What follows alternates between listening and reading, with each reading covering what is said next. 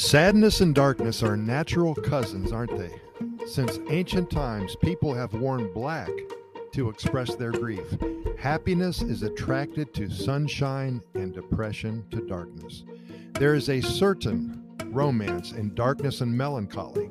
There is something mysterious about that which is hidden and unknown. Dark poems may seek to romanticize sadness and depressions. Other dark poems are simply poems about sad subjects. Here at Costa Rica Pura Vida Lifestyle Podcast Series, we always accentuate the positive.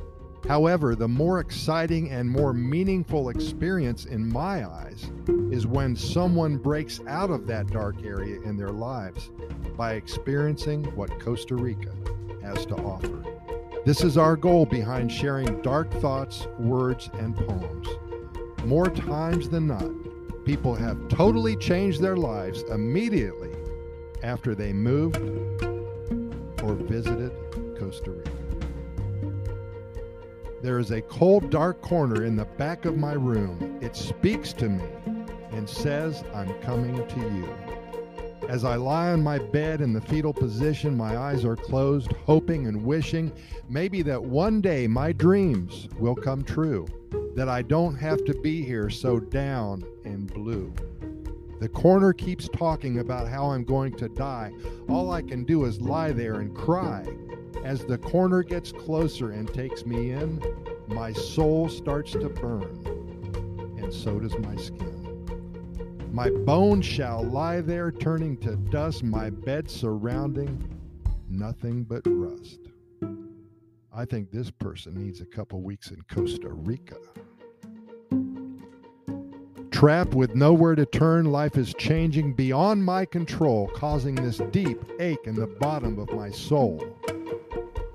Someone else is putting the stings, oh to fly, oh for wings.